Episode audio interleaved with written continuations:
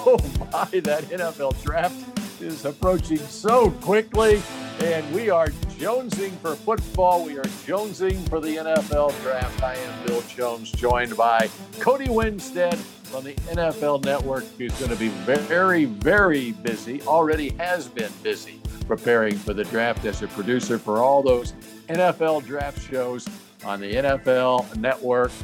My big green notebook is filling up by the hour. We, and look at all that. Look at all that.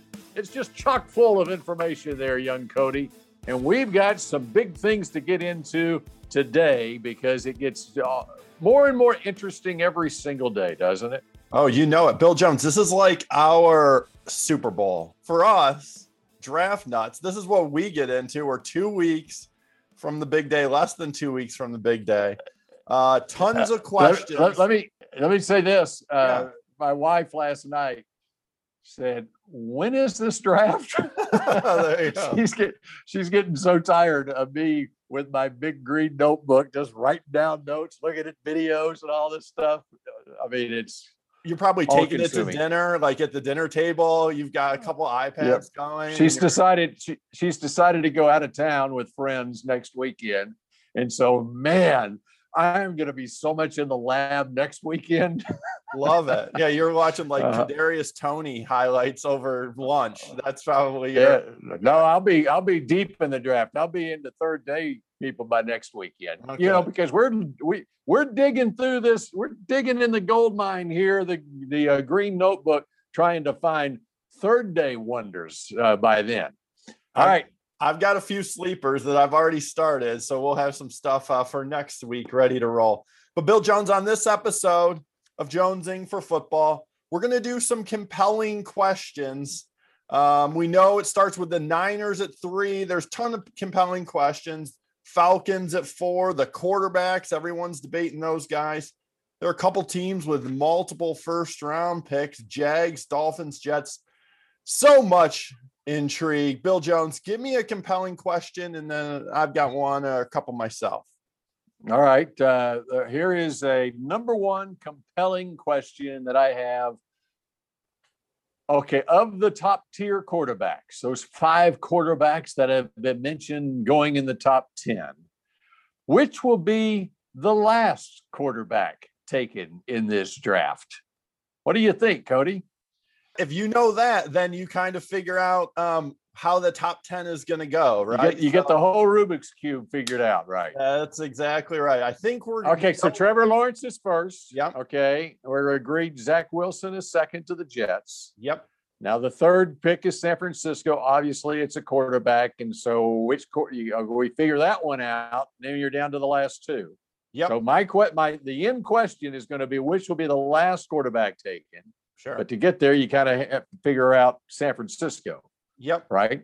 Yep. Who is it? Who you picking? Who's going to be the last QB? What's your guess?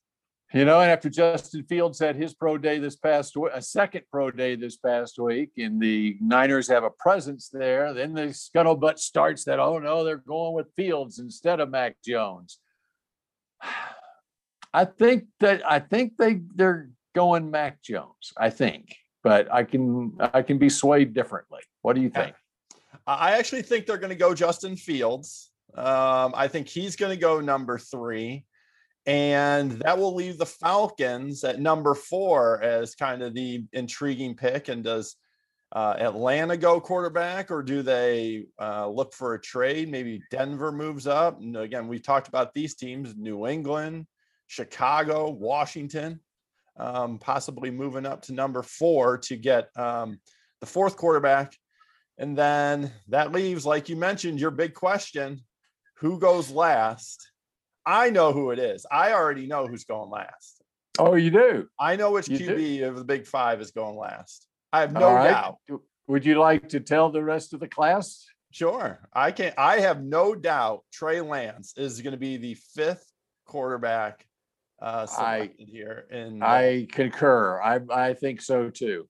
I knew, or I thought that would be the case uh, when I watched the tape of Trey Lance. He's just he he seems like a good prospect. Uh, he's still young though. He's 20. I don't know how you could be uh, sure enough in Trey Lance to say, this is a guy I'm taking in the top 10. To me, he's a mid to late uh, first rounder at best. And maybe next year, if he comes back, he could, you know, prove that he's a top five pick. So, so your recommendation to him right now is to go back and play, go join your North Dakota State team and try again next year.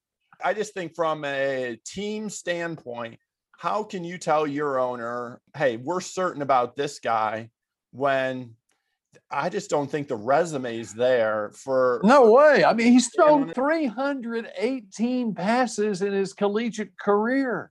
That's right. his entire career consists of 318 passes.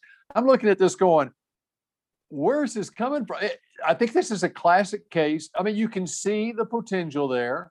To me, he looks a lot like Dak Prescott. Yeah. And Dak Prescott was a fourth round draft pick. And Dak Pres- if we redid the draft, Dak Prescott would be right there at the top of the draft. But we didn't know that when Dak Prescott came out. We don't know that about Trey Lance. And so any GM who stands on the table and tells his owner, this is the guy we need to take, he's got to be very sure about his abilities to uh, predict the future with with a quarterback. Right. There's too much uncertainty in my eyes. And if you go back and watch the only game he played this season, we've talked about this uh, on previous editions. It was borderline brutal throwing the football. And you kind of give him a little bit of leeway because it was the first game of the season and he had new receivers, but they were playing Central Arkansas and he's missing guys left and right. And I'm not to say, and I'm not saying next week, the following week, he wouldn't have been better, and the following month, he wouldn't have been better had they been able to play games. But just from a, a tape standpoint, I, I, mean, it's it's obvious to me that Trey should be the last of the five quarterbacks. And, and, let me say this: the comparison with Dak Prescott. Dak Prescott had, even though Lance had the championship season, uh, is one year that he played at the FCS level. Dak Prescott had a lot more skins on the wall as a collegiate quarterback than what Trey Lance has, a lot more experience. And the other thing, the thing that Prescott has that people didn't realize that he had was a work ethic and ability ability to improve in the passing game and, and work on his footwork and so forth to the point that now he he has improved a his accuracy as a passer. And so if Trey Lance has that about him, where he has that kind of work, the same kind of work ethic that Dak Prescott has, then he can become that type of quarterback. But we don't know that. The other part of it is that sets Dak apart is his leadership. And, and we, I don't know that about Trey Lance. He may be a, great leader. Uh, you know, may he seems to be a very mature guy, whatever. But I mean, Dak is off the charts as far as leadership goes. Yeah. All right. Compelling question number two. What do you got? All right. I have this one, Bill Jones. Uh, the question is which team is going to end up with the biggest matchup nightmare in the draft? And that guy is Kyle Pitts, tight end from Florida. We've been doing these jonesing for footballs for about going on a month now. And we haven't really mentioned Kyle Pitts. So here we go. Six six, 245 ran a 444 at the Gators Pro Day, 33 and a half inch vertical, 10 9 broad jump, 22 bench reps, freak of nature. Um, and I thought this was maybe the most impressive measurement. Saw this from Pro Football Focus. Pitts has a longer wingspan than any wide receiver or tight end in the NFL in the last 20 years. It's 80, almost 84 inch wingspan. How about that? Uh, his time at Florida was spectacular. Unanimous All American, winner of the Mackey Award, which goes to the top tight end. And so I think this guy is uh, basically the next Travis Kelce, George Kittle, Darren Waller, if not better than these guys. It seems like most mock drafts have him at Cincinnati at number five, Miami six, Detroit seven.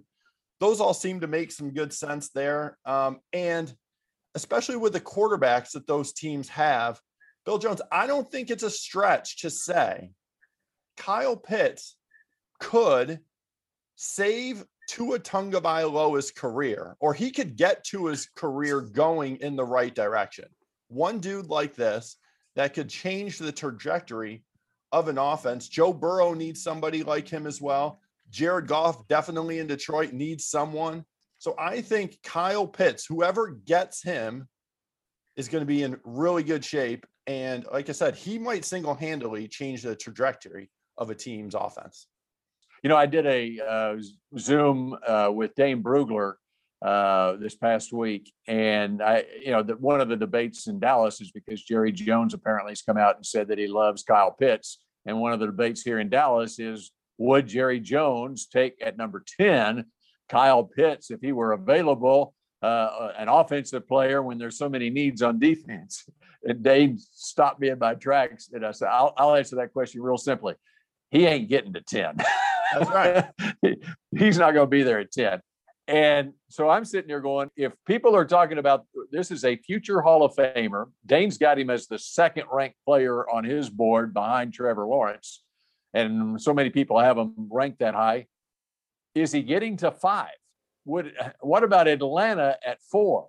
The, the decision that Atlanta makes, and now they'll be fielding perhaps some trade offers as well. But if he can do that for Cincinnati's offense, if he can do that for Miami's offense, what about for Matt Ryan in Atlanta? When you look at their depth chart at tight end with Hayden Hurst and Jaeden Graham and Lee Smith, who they signed in free agency or came over to trade from Buffalo this offseason. I mean, Kyle Pitts in that offense, you, you talk about changing an offense, it might change the fortunes of the Atlanta Falcons right there. For sure. And even when Julio, let's say Julio Jones, who's been a terrific player, or probably a Hall of Famer, um, he's got another year or two probably at an elite level. And then it'll be Kyle Pitts and it'll be Calvin Ridley from there uh, in Atlanta. So so so to answer your question, how are we answering the question? I'm answering Atlanta. Atlanta takes Kyle Pitts unless they trade out. And if they trade out, they're not going. All right, I should come back on that. If they're taking Kyle Pitts, they're taking Kyle Pitts. If they think Kyle Pitts is that good that they're going to take him, then they're not going to wait wait around unless Cincinnati's trading up, unless they got the next pick. but they but do they're not going to trade with Cincinnati because Cincinnati probably spot. wants him. Huh? They do the Chicago Bears and move up one. They spot. do one spot. right, exactly. um, I say he's going to Miami at number six. And then listen to this. Let's say he let's say Pitts goes to Miami. They've got Mike Gesicki, who's a nice tight end already. They've got DeVante Parker, who's a I think an underrated receiver. I believe they added Will Fuller in free agency they as did, well. And then you add yep. Kyle Pitts. Okay, Tua, uh, pressures on. You're Tua such right a Tua guy. You're you're wanting. This is wishful thinking. Uh, Cody was so much on the Tua bandwagon last year. He was his guy, and so as Cody puts his little mock draft together, he's he's finagling it here to make sure that Tua has as many weapons as possible. I see where you're going with this. Well, I think it's I think it just makes sense because the Dolphins are a team on the rise and they had an elite quarterback right now. You would look at Miami as a Super Bowl contender. So the question for them is can Tua play or not? Give him all the weapons, and you find out this season, and you're probably moving on from Tua if he if he can't play next year. But if Kyle Pitts is what he everyone says he is, then he can do the same for Matt Ryan at Atlanta and Joe Burrow in Cincinnati, which pick ahead of uh, Miami. All uh, right, for sure. We got another compelling question coming at you. Here comes the next compelling question. What do you think, young Cody, is the deepest position group in this draft? The deepest position group. Obviously, there are more wide receivers taken every year, more cornerbacks taken every year. But as far as real quality goes, let's say in the top 100 picks or so, which position group you think is the deepest for what we ordinarily see out of that position group? You mentioned it. I think it's wide receiver. And I'm with you that wide receivers, uh, especially recently, there tend to be a lot of them going off the board because they're having early success. And obviously, teams are going three and four wideouts all the time now. Uh, but this year, I think is special. we know Ja'Marr Chase, we know Waddle, we know DeVonta Smith. Those guys are all possible top 10 picks. But there are a bunch of other guys in the first round that people really aren't talking about, and we probably should. Rondale Moore, you know, I love Rondale Moore. Talked about him. Uh, your boy, Kadarius Toney, the rapper, Yung Joka. uh, Elijah Moore from uh, Ole Miss. I, I have some intel on him. He he ran a four three five. They they think he should be really good. Uh, I went to Rashod Bateman's pro day. He's from Minnesota. He's going to be a top 100 pick. Uh, he was pretty impressive. The guy, Bill Jones, quickly, I want to talk about Terrace Marshall from LSU. LSU. Yep. He's kind of getting overlooked, I think. This guy was the top wideout in the country coming uh, out of high school, stayed put in Louisiana. And he was kind of, like I said, that forgotten guy among Jefferson and Chase and Marshall was right there as well when the when Joe Burrow and the Tigers won that title in 19. Uh, all three of those receivers had over 10 touchdowns. Marshall had 13 in one year. In this past season, uh, he led them in receiving uh, before he opted out.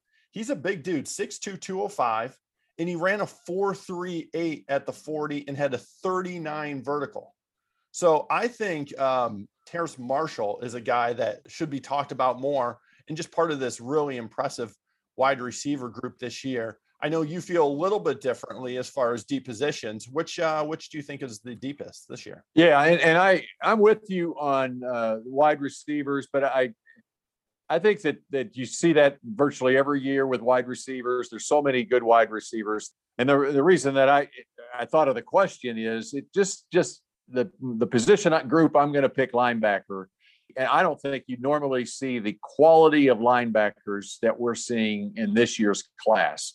Uh, and linebacker has become, with all the sub packages and so forth, I think a more important position.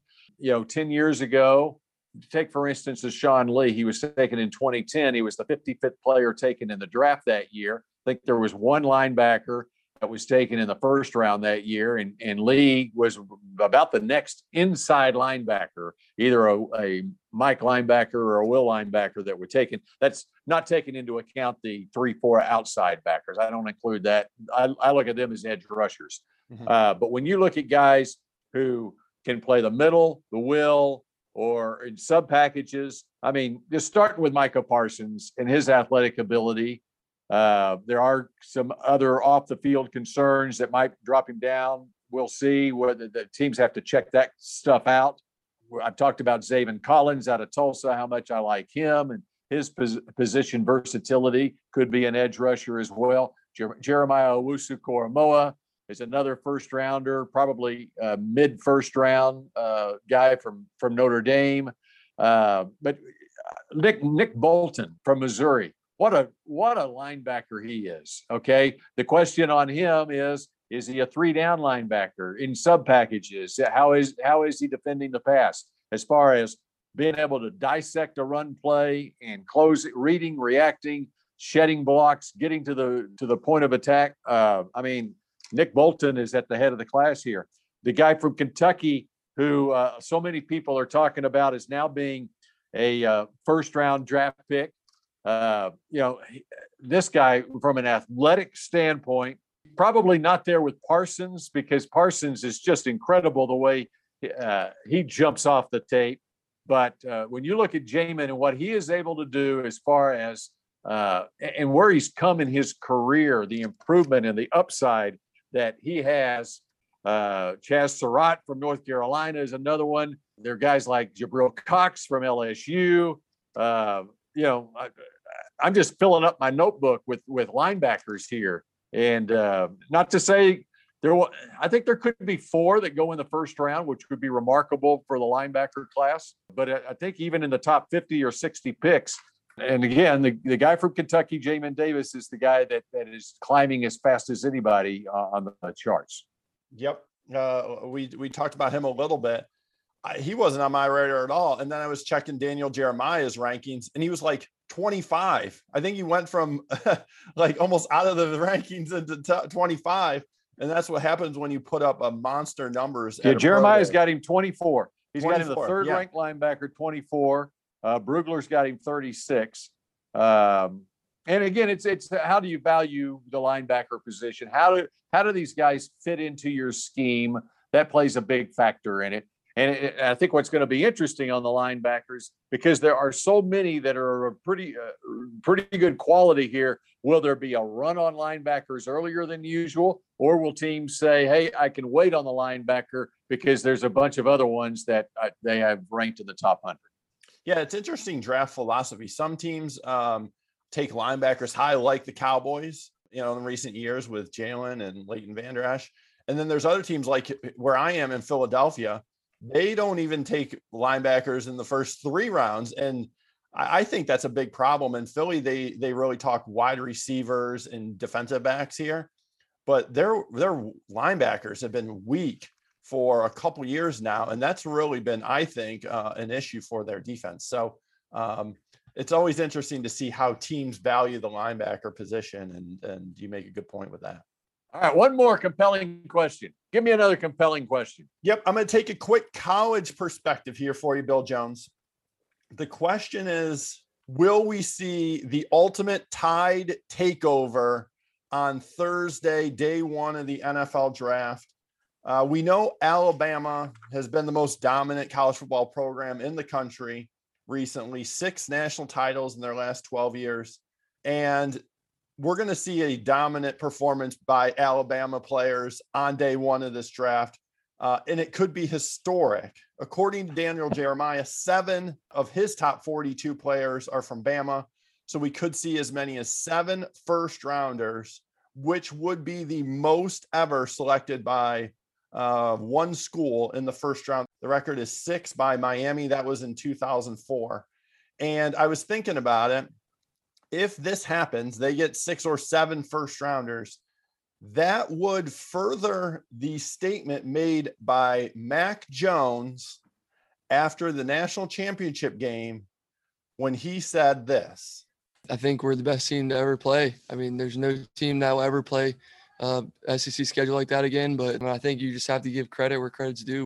So originally, when I heard the quote from Mac, I said, you know what? This guy's crazy. There's no way this Bama team is the greatest ever. But then I did a little research and he actually may be on to something here.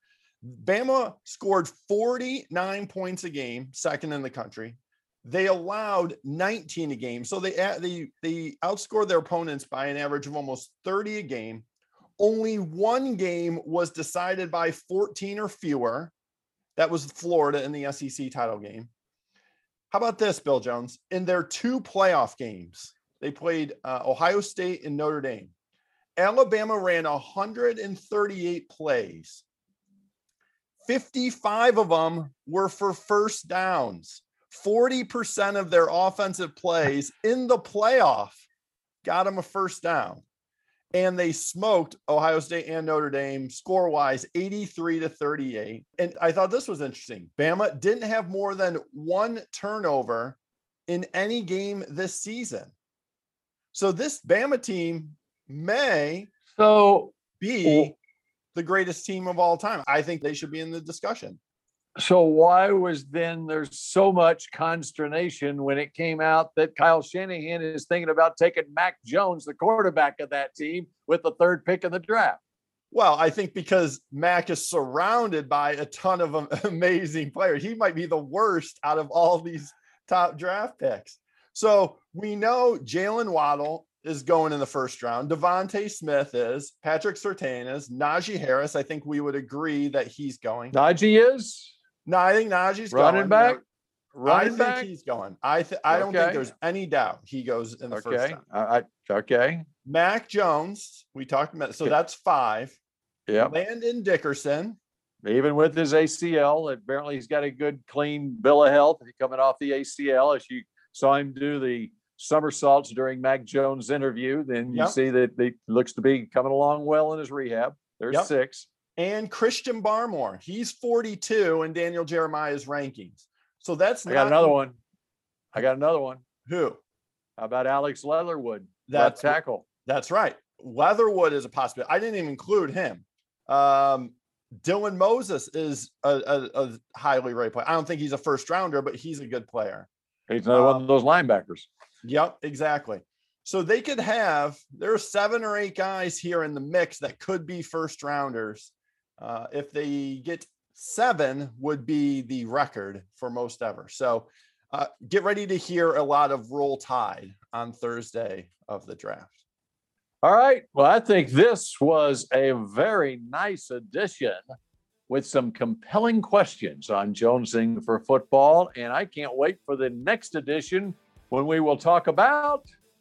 We're doing pick your player, Bill Jones. We're uh, coming up with a game here. Pick your player. We're doing offensive guys. We've got a couple quarterbacks, a couple receivers, a couple offensive linemen. Bill Jones will pick which guy he likes over the other It'll be compelling. Trust me. All right. I say we do pick your player offense. And then in the next episode, we do pick your player defense. What do you think of that? I like where your head's at there. Let, us do that. Let me write that down. All right. See if you can remember that. All right. And we will talk at you next time here on Jonesing for Football.